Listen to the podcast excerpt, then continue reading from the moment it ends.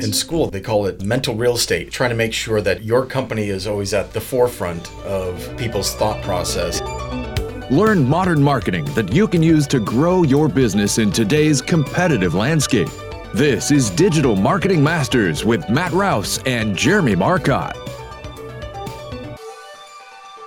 Welcome back to Digital Marketing Masters. I'm your host, Jeremy Marcotte with Hook SEO, and I'm here with Matt Rouse. Say hi, Matt. Hello. And today we have three guests, and they are awesome. So we've got Josh Tompkins from Dick's Auto Group, Hi there. and we've got Adam Michaud from New World Industry, Hello? and Michelle Delude from Destinations Hypnosis. Hi. So if we start clucking or randomly barking at people, it's her fault. Um, I'm just going to preface this whole episode with that. Uh, we'll see what happens. So today we're going to talk about priming your customers and using a customer avatar. A lot of people aren't going to know what that means. So we're going to go to Matt so he can explain it a little bit, and then we're going to discuss it. Absolutely. And I want to say, make sure you listen all the way to the end because we're going to have something really cool at the end that we want to talk about. But the first thing we're going to talk about is priming your customer. And priming your customer is getting people ready for taking action. It could be for sales, it could be for marketing. It depends what it is that you're trying to accomplish. But there are subconscious and psychological cues that people get all the time, constantly, every day. And we'll talk about that a little more.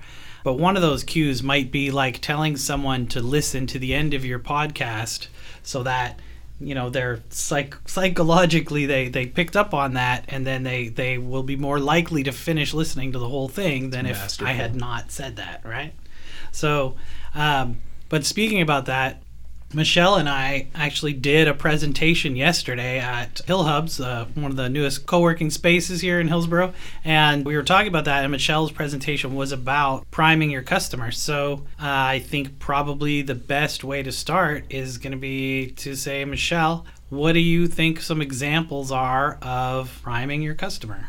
Well, setting up expectations is one part of priming customers. And one of the ways you do that is by making sure the environment is an environment that's going to create those expectations.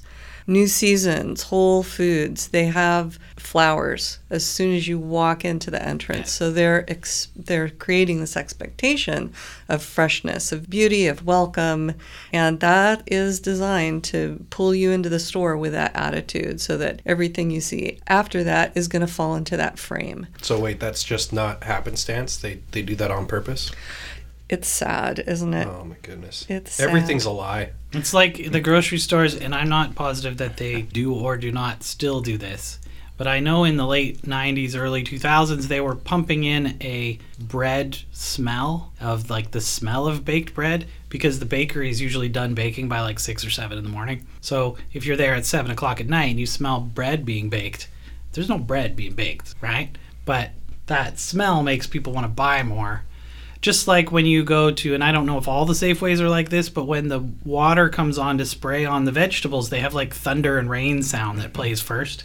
And it gives you the impression you know if you're just walking around the store of actual environmental happenings rather than just water spraying on your vegetables. And as a side note about this I was talking about it and I was like, yeah, and they spray the vegetables with all the water because it makes them heavier, right? And you pay by the pound. So, you know, now it costs more and they make more money. And somebody I was talking to, they were like, is that why they spray the water on the vegetables? And I was like, well, it's sort of to keep them fresh, but really it's to make them weigh more so that it costs more. And that 1 2% adds up when your grocery store only has 5% margin across the board. And it would have to because that extra water also makes them decompose faster. Right. One of the things that I found really interesting as I was doing a little bit more reading on the subject was some of the stuff makes sense. Like a wine store, when they play German music, they sell more German wine. When they play French music, they sell more French wine. That kind of makes sense.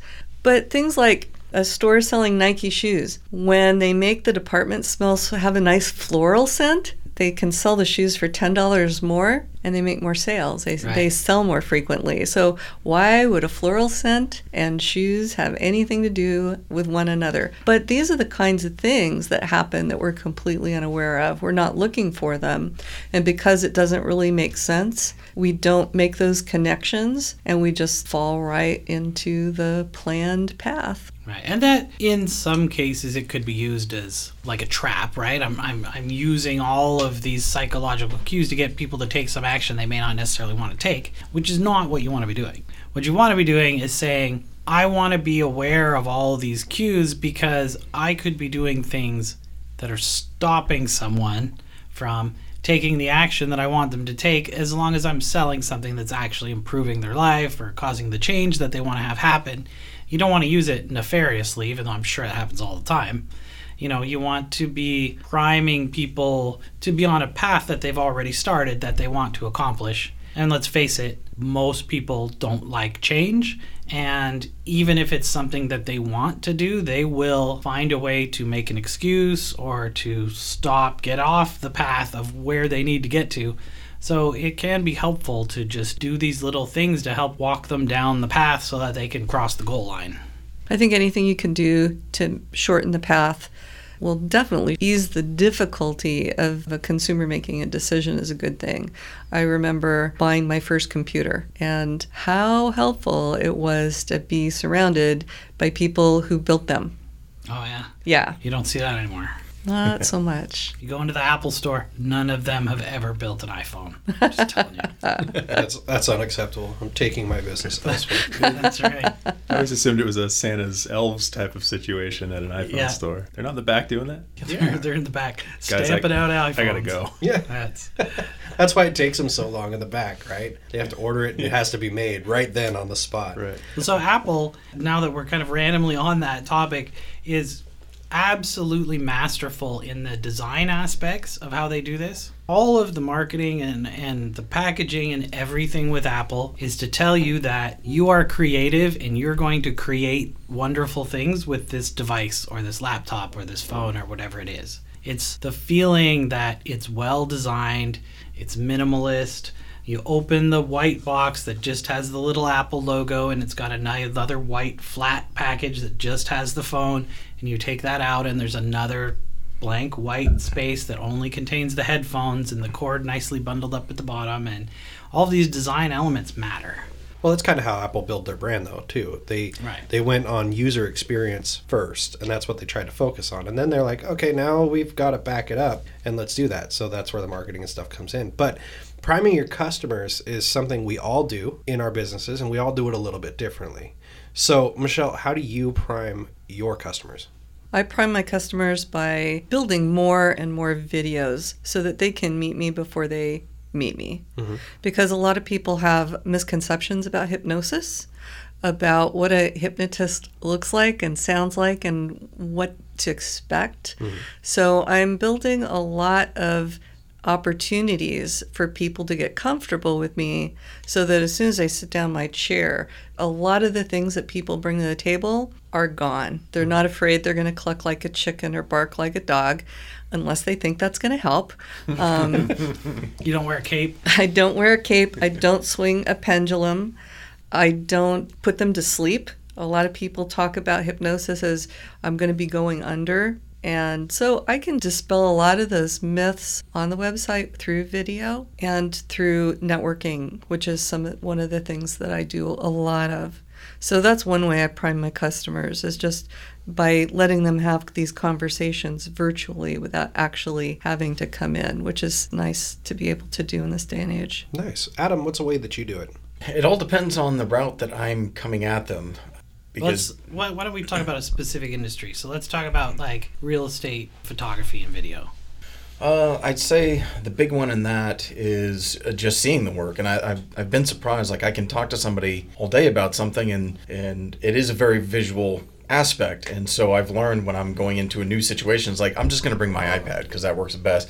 Because I tried my phone, and that's hard because it's a small screen. It doesn't matter how good the photo is, but seeing something on the size of an iPad, that really makes a difference. And I've noticed that if I just start with that ahead of time and just show them what I've done in the past, all of a sudden right there they're so open to hear what I have to say And then they're just like, well, you're probably too expensive. And then when I tell them, well, it would be this much to do this, and then all of a sudden they're like, really? This, and this is what you're delivering? Like, yeah, and I'll give it to you in about 24 hours. You are kind of priming them also because as soon as you're walking in with a device and you're like, I can show you what I do right here. You don't have to pay me first and hope it works out. That is a form of priming and and it's a process that you can do repeatedly for your business, right? Correct. And it's one of the things about the creative realm that's different than any other type of job. Even looking for jobs as a creative, there's no like send them a resume and then going for this hour long interview. And and when I was in college and we had to actually do like our informational interviews where we had to book time with these art directors for some of the big agencies in the area, it was actually kind of shocking and a little frightening and frustrating where you hand their portfolio and they're not sitting there doing like a normal interview where they flip through one thing, talk to you about it, and then, you know, listen what you have to say, and then 10 minutes later you're going to the next one. They just like flick, hmm, flick, oh, that's not too, flick, yeah, yeah, flick, and then they're like, well, thank you for showing up. Uh, anything else you want to add? And then you're just like, what? Right? okay, bye. yeah. So it's a, it's a whole different way of getting across. But when you understand that these people have been in that industry for 15, 20 years, they've seen everything, they've done everything, they're right in the epitome of everything that's going on in the spearhead of that industry. And so all they got to do is look at your work and they already know what you can do and what you're capable of just by seeing that. And so that's what's frightening and frustrating about that versus like sitting in a normal interview and having to kind of navigate the questions. And so going back to the topic, that's, you know, kind of the the good way for me to just prime somebody very quickly, just show them here, here's what I do. And it takes a few seconds just to flick through a few photos and just watch their eyes go, wow. Yeah, it's wow. pretty easy. I mean, when you look at, I mean, your work obviously speaks for itself, and I mean, people can go look at it, and we'll put it in the show notes. But like the other day, we do Facebook advertising, right? I'm on Facebook like all day, right? And I probably have more access to more realtors on Facebook and other mediums than almost anyone, right? Because we have multiple customers who sell things to realtors. Then we also have customers who are realtors or brokerages. So I see what they're posting. And let me tell you, I saw one the other day that was just fantastic in a bad way. So you couldn't really see the front of the house very well because it was so backlit. The sky was basically blank and the the lawn like the grass was basically missing. It looked like they had a dirt yard, you know, and which they probably do based on that crappy cell phone picture. And it was shot vertically for starters and like it just everything about the photograph was wrong. And the house was four hundred thousand dollars. Oh Jesus. So, you know, if you're a good listing agent, right, what do you get? Five, six percent for listing that house, and then, you know, if you do some math, you know, five is twenty thousand dollars, and you got a cell phone photo for the. I mean, it's just horrible, right? We already talked about this. I have an iPhone. I'm a creative. Thank you very much. That's right. You're creative because you have an iPhone.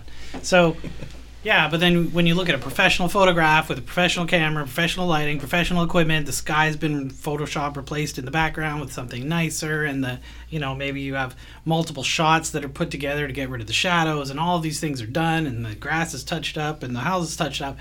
It looks wonderful, and before the person goes to see the house, they're like, "This house is amazing," hmm. or the dirt yard of this house that I can't even see from the shadows and, and like I can't even tell what the front of it looks like the siding's falling off because it's so backlit. You're not even gonna go see it. You're like, this house is a piece of crap. I'm Right. not paying four hundred thousand dollars for that house. Yeah, they're already going into that situation. They're already turned the wheels on how to negotiate this piece of junk lower. They've been if they want it. poorly primed. This is anti-marketing at its Yes. best. It, it is is. anti-marketing. So that's that's a good good segue, right? So how do you prime you you have a term for it, anti-marketing, right? So how do you prime your customers? And this is Josh. Yeah, so I'm in the auto industry, and times they are a change in how Yeah. people are buying cars. But by and large, a, a car dealership will try to prime their customer with no bull or when you're here, your family. That's all. Rock bottom prices. Rock Or bottom. no yeah. sales manager. No, exactly. No hassle, that kind of stuff, which people don't believe anymore. If they ever did, I mean, I, I- I guess it must have worked before, but we actually have a really cool advantage at Dick's Auto Group in that we prime people by being visible in the community and being nice first and foremost. It's Buying- weird that being nice to people makes them want to do business with you. I, you know, and it took a lot of research Right. to Oh. figure it out. Decades of um, research. So decades. yeah, and Dick's does it really well too. And not just you. I use the service department at Dick's Ford before I use the one that's closer to my house because of the service that I get Yeah. from Leanne specifically. Sure. Right? She's amazing. And it's not just her, it's the entire service department. Yeah. And everybody in that dealership, they all say hi.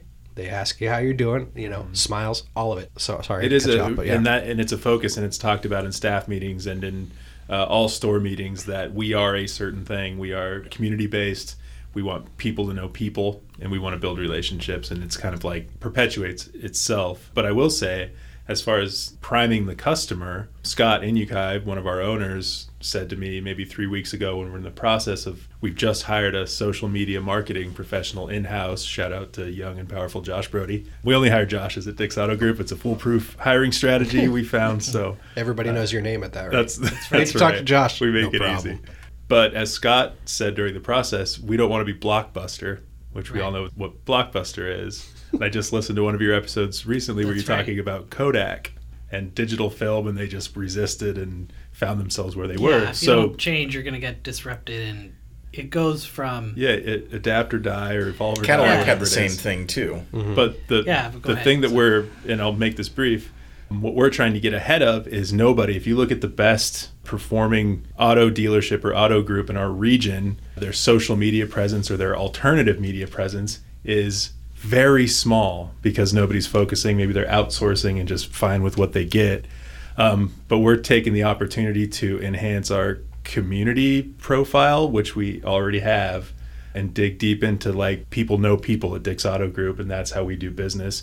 And we want to lock down this whole west side of the Portland metro area, and this is where we are. Come see us, and we're going to do it in you know new media, sort of uh, Instagram, Facebook, social media forward ways, which is exciting.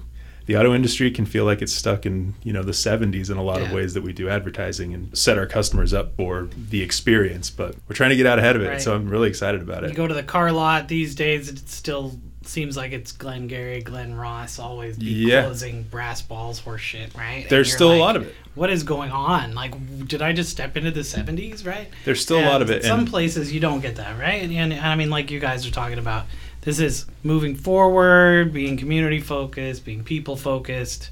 and is- the blessing of young and dynamic ownership That's is right. big to wanting to be ahead of the curve and realizing that you have to be And I mean, honestly, age is not necessarily a factor of making that kind of decision. It's just being able to see the tide shifting and being able to steer the boat and having an organization that's nimble enough that you can still steer it without being stuck in an old culture that is so difficult to change that by the time you see the change coming, you're already out of business. Taxi cabs. Yes. buster Taxi cabs. Hey, Blockbuster, Blockbuster. the Blockbuster is still alive.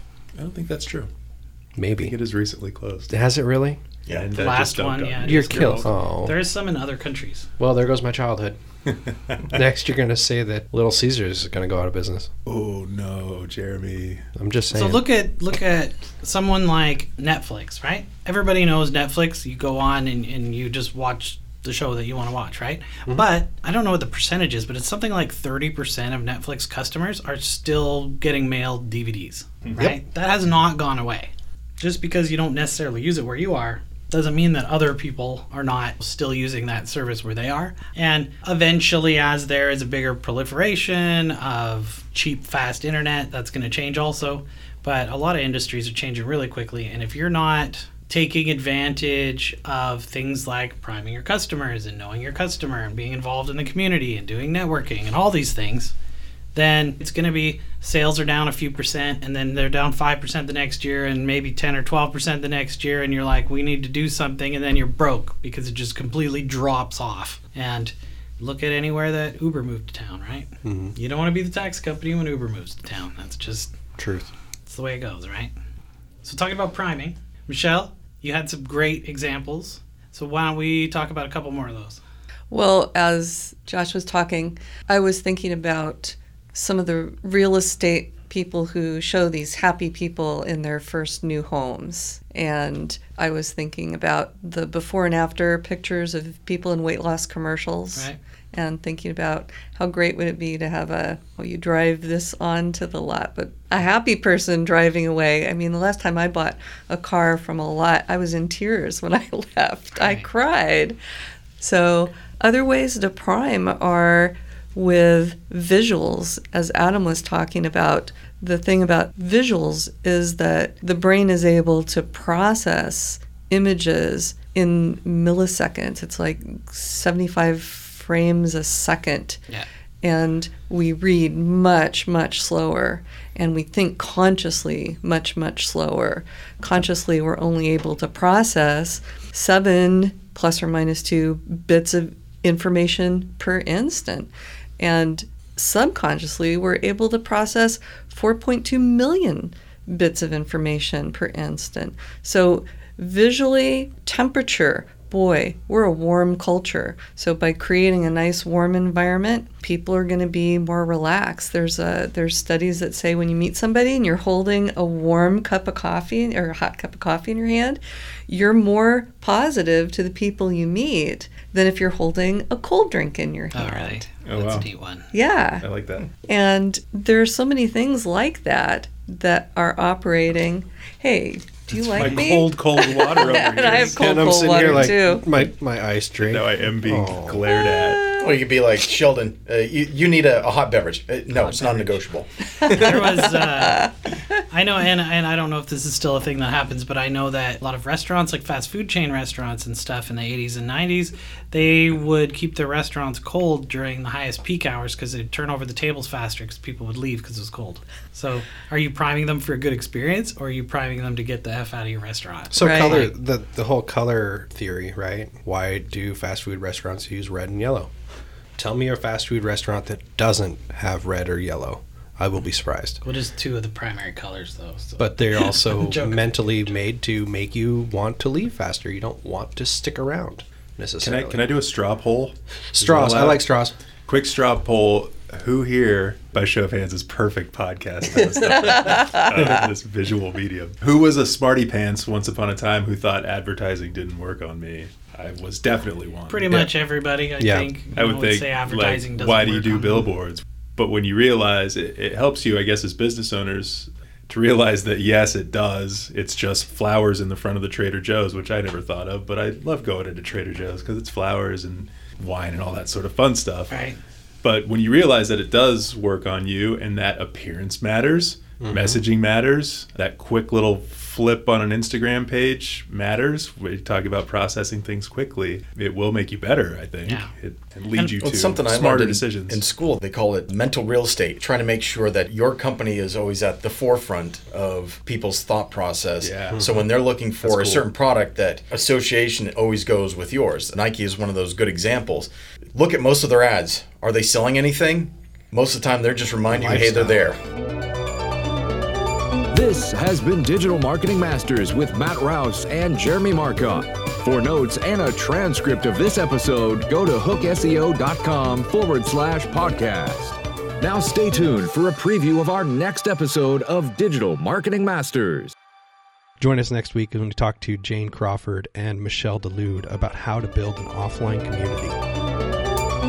Digital Marketing Masters is brought to you by Hook SEO Digital Marketing. Our show is produced by Matthew Rouse and Scott Burson, mixed and edited by Silent Outburst Productions. I'm your announcer, Daniel D. Craig. We would love to hear your thoughts. Please leave us an honest review with your podcast provider. Your reviews help us help more business leaders just like you.